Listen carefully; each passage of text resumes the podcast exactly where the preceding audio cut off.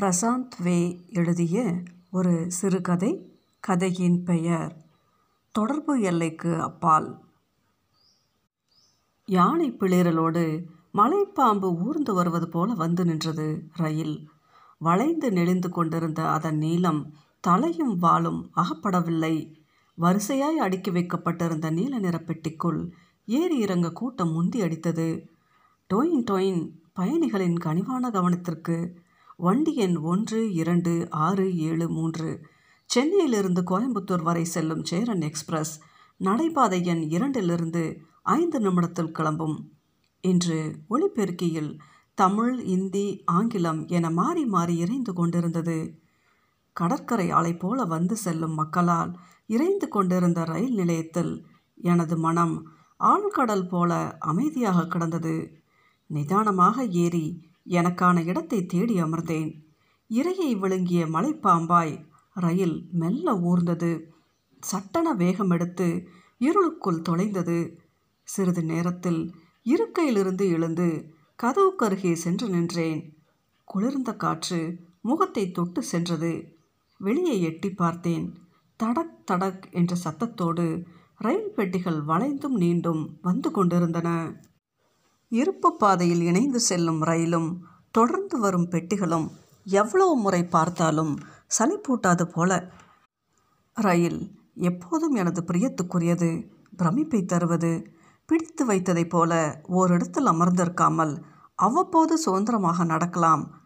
நாட்டில் குறுக்கும் நெடுக்குமாக பயணிக்கும் பலவிதமான மனிதர்களை பார்க்கலாம்.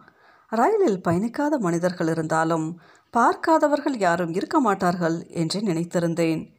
இப்போது நான் சென்று கொண்டிருக்கும் ஊரில் உள்ள ஒருவரும் இதுவரை ரயிலை பார்த்தது கூட இல்லையாம். அவ்வூரில் உள்ள குழந்தைகளின் பேராசை எதுவென்றால் ரயிலேறி சென்று கடலை பார்த்து வர வேண்டும் என்பது தானாம். இதேபோல் ஒரு நாள் இரவு ரயில் பயணத்தில் தான் இதழியல் படித்த கையோடு பிரபல வார இதழில் செய்தியாளர் பணிக்கான நேர்காணலுக்கு சென்னை சென்றேன். எதிர்பாராத விதமாக செய்தியாளர் வேலையும் கிடைத்தது. எனக்கு சொந்த ஊர் கோவை என்றாலும் சென்னையில் வேலை செய்வது பிடித்திருந்தது. ஊரும் பழகிவிட்டது. இரண்டு ஆண்டுகள் ஓடிவிட்டது.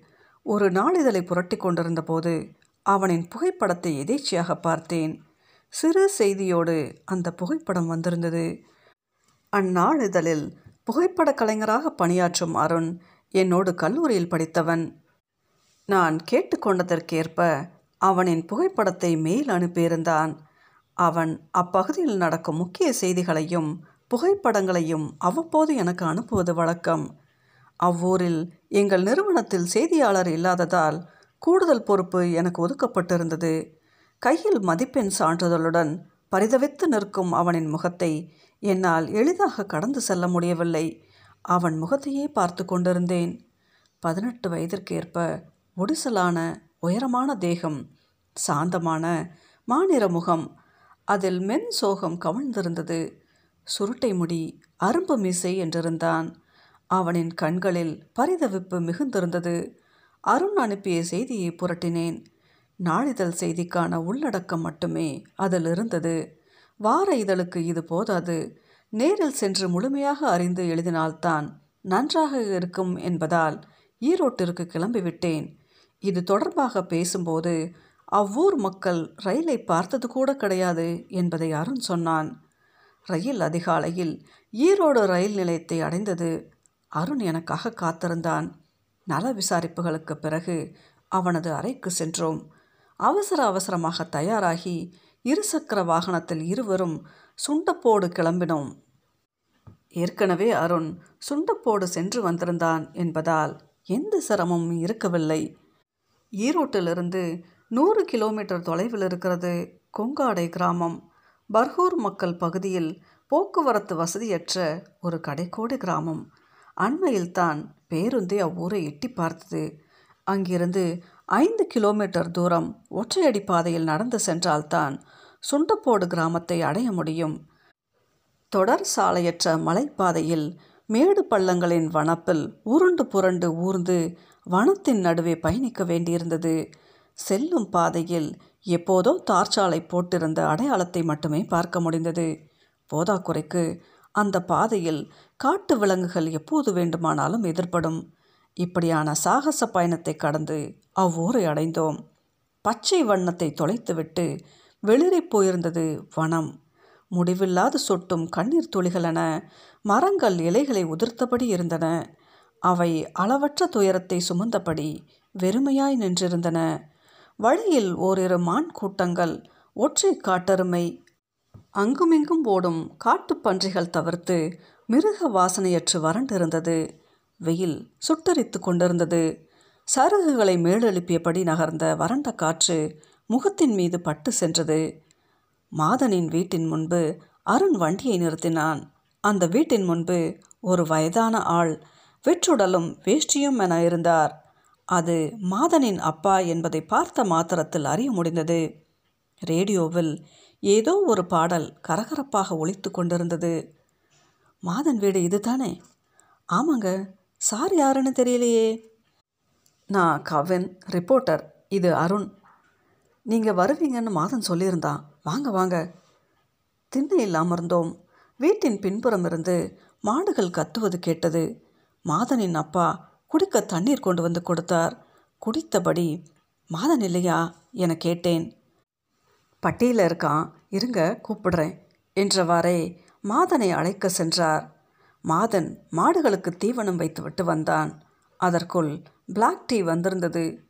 குடித்து முடித்த பின்னர் மாதனுடனான நீண்ட உரையாடலுக்கு தயாரானேன். பேசியபடியே ஊரை சுற்றி நடந்தோம். அருண் வேண்டிய இடங்களிலெல்லாம் புகைப்படங்களை எடுத்துக்கொண்டான் மாதன் உங்களை பற்றி சொல்லுங்கள் நாங்கள் ஊராளி ட்ரைப்ஸு எனக்கு ரெண்டு அண்ணன் ஒரு தம்பி அப்புறம் ஒரு தங்கச்சின்னு கூட பிறந்தவங்க நாலு பேர். அப்பாவுக்கு முக்கால் ஏக்கர் நிலம் இருக்குது. வானம் பார்த்த பூமி அதுவும் கடனில் தான் இருக்குது முதல்ல அப்பாவுக்கு உதவியாக மாடு மேய்ச்சிட்டு இருந்தேன். குறுக்கிட்டு எப்போ ஸ்கூலுக்கு போனீங்க? என கேட்டேன். பத்து வயசாக இருக்கிறப்ப நாலாம் கிளாஸில் சேர்த்து விட்டாங்க. அப்போது மொதல் மூணு வகுப்பு? அதெல்லாம் படிக்கல சார். நான் பள்ளிக்கூடம் போனதே பெரிய விஷயம். பேசிக்கொண்டே நடந்து சென்றபோது அதோ பாருங்க அதுதான் நான் படித்த பள்ளிக்கூடம் என்று மாதன் தன் கையை நீட்டி காட்டினான்.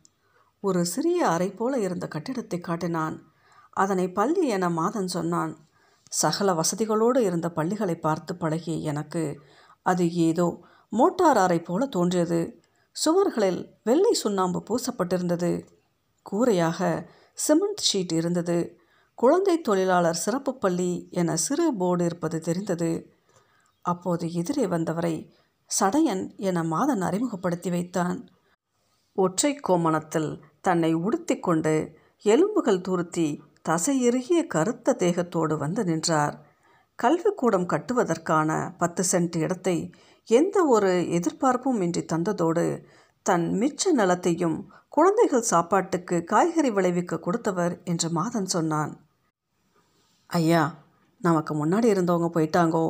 ஒண்டிக்கடையான நாமளும் நாளைக்கு போயிடுவோம். ஆனால் இந்த பள்ளிக்கூடம் எங்கேயும் போவாதுங்க. எங்கள் பிள்ளைகளை இது காப்பாற்றும் என சடையன் சொன்னார். கனத்த குரலோடு சடையனின் கைகளை பற்றி கொண்டு ஐயா நீங்கள் செஞ்சது சாதாரண விஷயம் இல்லை பிள்ளைக நல்லா இருப்பாங்க என்றேன். சடையன் தனது வீட்டை காட்டினார். வீடு மொத்தமே பத்துக்கு பத்தடி தான் இருக்கும். சதை பிளந்து தொங்கும் எலும்புகளாய் மண் சுவர் பெயர்ந்து மூங்கில் தடுப்புகள் வெளிப்பட்டன. சுவரின் ஓட்டைகளும் மேற்கூரை ஓடுகள் உடைந்த ஓட்டைகளும் சாக்கு பைகளால் அடைக்கப்பட்டு தகர கதவு போடப்பட்டிருந்தது. அதை இரண்டு பகுதியாக பிரித்து ஒன்றை சமையலறையாகவும் இன்னொரு பகுதியை தான் படுத்தள போதுமான அறையாகவும் அமைத்திருந்தார். அந்த சிறு குடலுக்குள் ஒரு பெரிய கரையான் புற்று உருவாகியிருந்தது இந்த புத்தை ஏன் கலைக்கவில்லை? என கேட்டதற்கு ஐயோ அதுக்குள்ளே உயிர் இருக்குங்க சாமி. அதை கலைக்கிறது பாவங்க. அது பாட்டுக்கு அது இருக்குது என் பாட்டுக்கு நான் இருக்கேன் என வியப்பளித்தார். சடையனிடமிருந்து விடை பெற்று கிளம்பினோம். இங்கே எப்படி ஸ்கூல் வந்துச்சு? என கேட்டேன். அது ஒரு பெரிய கதை சார். மாடு மேய்ச்சிக்கிட்டு இருந்த என்னைய முருகன் சார் தான் வந்து பள்ளிக்கூடத்தில் சேர்த்து விட்டார். அப்போது இந்த பள்ளிக்கூடம் எல்லாம் இல்லை. கீழே இருக்கிற பள்ளிக்கூடத்துக்கு மினி ஆட்டோவில் போயிட்டு வரணும். என்னோட சேர்ந்து பன்னெண்டு பேர் பள்ளிக்கூடத்துக்கு போனோம். போயிட்டு வர்றது கஷ்டமாக தான் இருந்துச்சு. திடீர்னு ஒரு நாள் மினி ஆட்டோ மலைப்பாதையிலிருந்து கவிழ்ந்து விழுந்துடுச்சு. நிறைய பேருக்கு காயம். எனக்கு கையில் தலையில் காயமாச்சு. அச்சுச்சோ அப்புறம் என்னாச்சு? அப்புறம் எங்கே பள்ளிக்கூடம் போகிறது முருகன் சார் தான். நான் இங்கே பள்ளிக்கூடம் தொடங்கலாம்னு சொன்னார். அது மட்டும் இல்லாமல் அவரே தான் இப்போ வரைக்கும் பாடம் எடுத்துகிட்டும் இருக்கார். முருகன் சார் இல்லைன்னா இங்கே யாரும் படிச்சிருக்க முடியாது. திங்கட்கிழமை வந்தாருன்னா வெள்ளிக்கிழமை தான் ஊருக்கு போவார். பா பெரிய விஷயம். அவரை பார்க்க முடியுமா? முருகனை பார்க்க மாதன் அழைத்து சென்றான். வகுப்பறை உற்சாகமாக இருந்தது. மாணவர்கள் உன்னிப்பாக கவனித்து கொண்டிருந்தனர். எங்களை பார்த்ததும் எதையோ படிக்க சொல்லிவிட்டு வகுப்பறையிலிருந்து வெளியே வந்தார். நேர்த்தியற்ற உடையோடு இருந்த அவர் தன்னை முருகன் என்று அறிமுகப்படுத்தி கொண்டார். அதிகபட்சமாக முப்பத்தி ஐந்து வயது இருக்கும் நானும் என்னை பற்றி சொன்னேன். அந்த உடை என் கண்ணை உறுத்தி கொண்டே இருந்தது. அதை கவனித்தவராக முருகன் சொன்னார். இந்த கிராமத்து மனுஷங்க தன்மையோடு இருக்கிறவங்கள தான் குழந்தைக ஏற்றுப்பாக அதனால தான் இப்படி. சாரிண்ணா பரவாயில்ல சார் இதில் என்ன இருக்குது என்ற முருகன் தனது கதையை சொன்னார். எனக்கு சொந்த ஊர் கோபி. நான் காலேஜ் படிக்கிற சமயத்தில் நிறைய சோஷியல் சர்வீஸ் பண்ணிட்டு இருந்தேன். அப்படி ஒருக்கா இங்கே வந்து பார்த்தப்போ ஒரு குழந்த கூட ஸ்கூலுக்கு போகலை. இவங்களுக்கு ஸ்கூல்னால் என்னன்னே தெரியாது. பெற்றவங்களோட போய் காட்டு வேலை மாடு மேய்க்கிறதுன்னு இருந்தாங்க. பொண்ணுகளுக்கு சின்ன வயசுலேயே கல்யாணம் பண்ணி வச்சுடுவாங்க. சுற்றி இருக்கிற ஊர்களிலும் இப்படித்தான். அங்கே ஒன்றா ஸ்கூல் இருக்காது. ஸ்கூல் இருந்தால் டீச்சர் இருக்க மாட்டாங்க. இதையெல்லாம் மாற்ற ஏதோ பண்ணலாமேன்னு இதெல்லாம் பண்ணிட்டு இருக்கேன். சூப்பர்ண்ணா ஆனால் குழந்தை தொழிலாளர் சிறப்பு பள்ளியில் ரெண்டு வருஷம் தானே படிக்க முடியும்? ஆமாம் சார் ரூல்ஸ் படி ரெண்டு வருஷம்தான் இங்கே படிக்க முடியும். அப்புறம் முறைசார் பள்ளியில் சேர்த்து விடணும். ஆனால் அதுக்கு இங்கே வழி இல்லை. சின்ன பசங்க எப்படி எட்டு பத்து கிலோமீட்டர் காட்டுப்பாதையில் நடந்து போயிட்டு வர முடியும்? கூட ரெண்டு மூணு வருஷம் சேர்த்து எடுக்க வேண்டியிருக்கும். அவங்கள படிக்க வைக்கிறது தான் முக்கியம். ஒரே அறையில் எப்படி கிளாஸ் எடுக்கிறீங்க? பார்க்க ஸ்கூல் மாதிரியே இல்லையே. வேறு என்ன சார் பண்ண முடியும்? காலையில் தொடங்கி மாலையில் முடிகிற சமவெளி ஸ்கூல் மாதிரி இது இருக்காது. காலையில் வந்தால் பசங்க கூடி இருக்க மாட்டாங்க. அவங்க வீடுகளுக்கே போய் கூப்பிட்டு வரணும். ஒரு பையன் பள்ளிக்கு பக்கத்தில் இருந்தால் இன்னொருத்தன் மூணு கிலோமீட்டர் தொலைவில் இருப்பான். எல்லோரையும் ஒன்று சேர்த்த அப்புறம் தான் வகுப்பு எடுக்க முடியும். அப்படி வந்த உடனே பாடங்களை நடத்த தொடங்கிடவும் முடியாது. சாப்பிட்டாங்களா? வீட்டில் இயல்பான சூழ்நிலை இருக்கா? நல்லா இருக்காங்களான்னு எல்லாம் முதல்ல தெரிஞ்சுக்கணும். அவங்களுக்கு ஏற்ற மாதிரி சொல்லித்தரணும் இந்த ஊரில் யாரும் ரயிலை பார்த்ததே இல்லைன்னு கேள்விப்பட்டேனே. உண்மையானா? ஆமாம் சார். ரயில் நமக்கு சாதாரண விஷயம். ஆனால் இவங்களுக்கு அதிசயம். அப்படித்தான் எல்லாமே. சமவெளி பசங்களுக்கு கிடைக்கிற எந்த வாய்ப்பும் வசதியும் இந்த மலைக்காட்டில் கிடக்கிற பசங்களுக்கு கிடைக்காது. இங்கே இருக்கிறவங்க மேலே வர்றது தானே பெரிய விஷயம். ஓட்டை விழுந்த அரைக்கால் டவுசரு சட்டையும் போட்டுட்டு பாவமாக மாடு மேய்ச்சிக்கிட்டு இருந்த மாதன் அன்னைக்கு ஒரு குழந்தை தொழிலாளி. இன்னைக்கு கால்நடை மருத்துவ தரவரிசை பட்டியலில் பழங்குடி பிரிவில் மாநிலத்தில் முதல் மாணவன். வேலைக்கு சேருறப்போ எனக்கு சம்பளமாக ஆயிரத்தி ஐநூறு ரூபா தான் கிடச்சிது. இப்போது ஏழாயிரம் ரூபாய் வருது. கஷ்ட நஷ்டம் இருந்தாலும் முதன்முறையாக கல்வி பயில்கிற குழந்தைகளுக்கு உதவுறேன்றதை விட வேற என்ன பெருமையும் நிம்மதியும் கிடச்சிட்டு போகுது? முருகனை பார்த்தேன். பின்னால் இருந்த மலை முகடுகளை விட உயரமாக தெரிந்தார். அடுத்த மாதன் தான் படித்த கதையை சொன்னான். குழந்தை தொழிலாளர் சிறப்பு பள்ளிக்கு பிறகு குன்றே ஆர்சி பள்ளியில் பத்தாம் வகுப்பும் கோபியில் பன்னிரெண்டாம் வகுப்பும் படித்தான். காலையில் சீக்கிரமே கிளம்பி பள்ளிக்கு செல்ல வேண்டும். திறந்த ஜீப்பிலோ அல்லது நடந்தோ செல்ல வேண்டும். மழைக்காலத்தில் செல்வது பெரும்பாடு. பள்ளி சேரும்போது பயணித்த களைப்பும் சோர்வும் சேர்ந்துவிடும். காட்டுவாசி என சில மாணவர்களின் கிண்டல் கேலியை சகித்து கொள்ள வேண்டும். ஓரிரு ஆசிரியரிடமும் ஏளன பார்வை இருக்கும். முருகன் அளித்த ஊக்கமும் வழிகாட்டலும் படிப்பை தொடர வைத்தது. பொதுத் தேர்வில் அறுநூற்றுக்கு ஐநூற்றி இருபத்தி நான்கு மதிப்பெண் எடுத்தான். பழங்குடிகள் பிரிவில் மாதன் தான் முதல் மதிப்பெண் பெற்ற மாணவன். இத்தனை பிள்ளைகளை ஒருத்தன் படித்தாலும் வசந்த படிப்பாக படிக்க போகிறான்னு கல்லூரியில் படிக்கப் போகும் முதல் மாணவன் என்று கிராமமே கொண்டாடியது என்பதை விளக்கமாக கூறினான். எங்கள் ஊரில் காலேஜ் போகிற முதல் ஆள் நானாக தான் இருக்கும்னு நினச்சேன். அப்படியாவது கஷ்டப்பட்டு படித்து வந்துட்டா என்னை பார்த்து மற்றவங்களும் படிப்பாங்க. ஆனால் என்னோட சந்தோஷம் ரொம்ப நாள் எடுக்கலை என்றபோது அவனின் குரலில் வருத்தம் மிகுந்திருந்தது. தொடர்ந்து கால்நடை டாக்டர் ஆகணுங்கிறது தான் என் ஆசை. அது கிடைக்கலனா அக்ரி படிக்கலாம்னு இருந்தேன். ரெண்டுலேயும் விண்ணப்பிச்சிருந்தேன். ரெண்டுலேயும் ட்ரைபல் பிரிவில் மொதல் கட் ஆஃப் நான் தான். ஆனால் வேளாண்மை செயல்பாடுகள் வொக்கேஷ்னல் குரூப் படித்தவங்களுக்கு அஞ்சு சதவீதம் தான் இடஒதுக்கீடு. அதில் பழங்குடிகளுக்கு ஒரு சதம். இதில் ஒரு ஆள் கூட சேர முடியாது.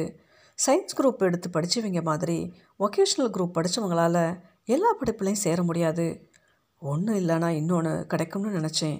ஆனால் ரெண்டுமே இல்லைங்கிறது கஷ்டமாக இருக்குது இப்படி ஒரு சிக்கல் இருக்கிறதே இப்போ தான் தெரியும் என்றான். மாதனை பார்த்தேன்.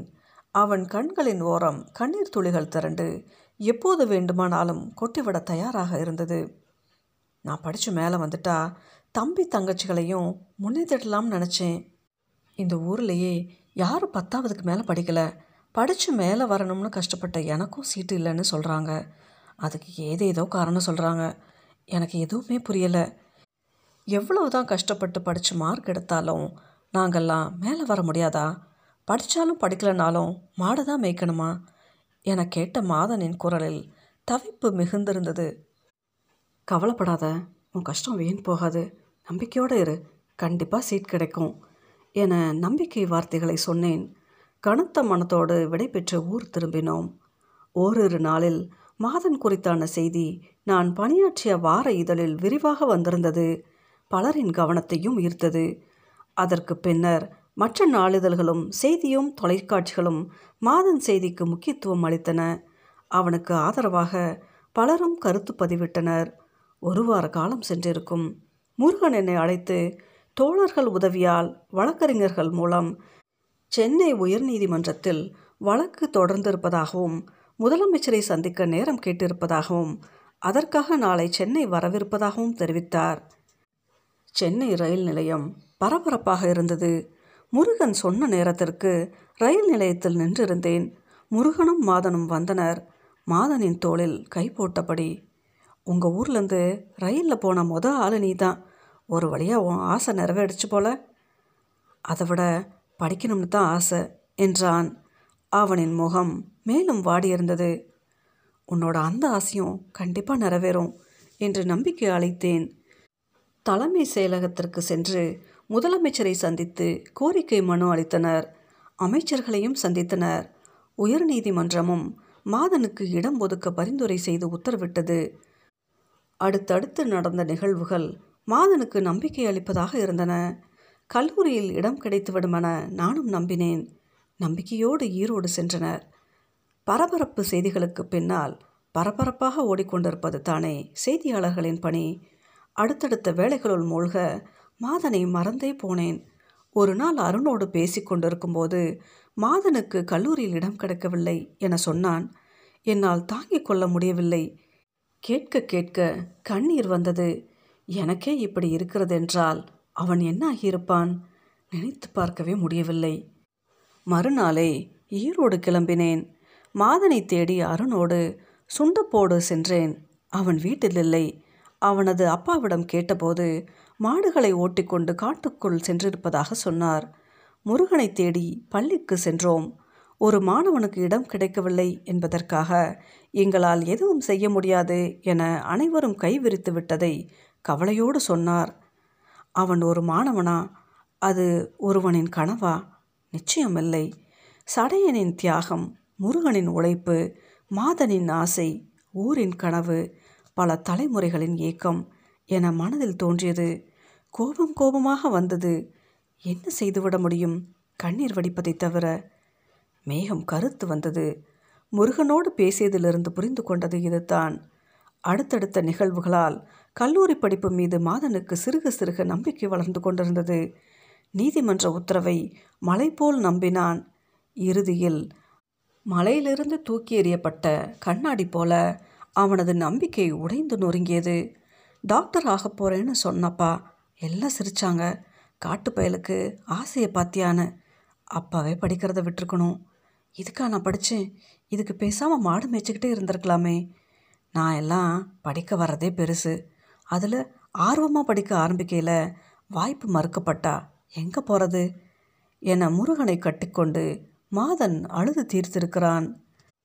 தனியார் கல்லூரியில் வேறு ஏதேனும் பாடப்பிரிவில் சேர்த்து விடுகிறேன் என முருகன் சொன்னார். அதை கேட்டு சட்டென விலகி வீட்டிற்குள் ஓடி கதவை சாத்திக் கொண்டான். தட்டி தட்டி பார்த்தும் கதவை திறக்கவில்லை. முருகனும் மாதனின் அப்பாவும் பதறிப்போனார்கள் சற்று நேரத்தில் கதவை திறந்து சலனமின்றி மாதன் கண்களை துடைத்தபடி வெளியே வந்தான். மாட்டுப்பட்டியில் கட்டியிருந்த மாடுகளை அவிழ்த்து காட்டிற்குள் மேய்ச்சலுக்கு ஓட்டிச் சென்றான்.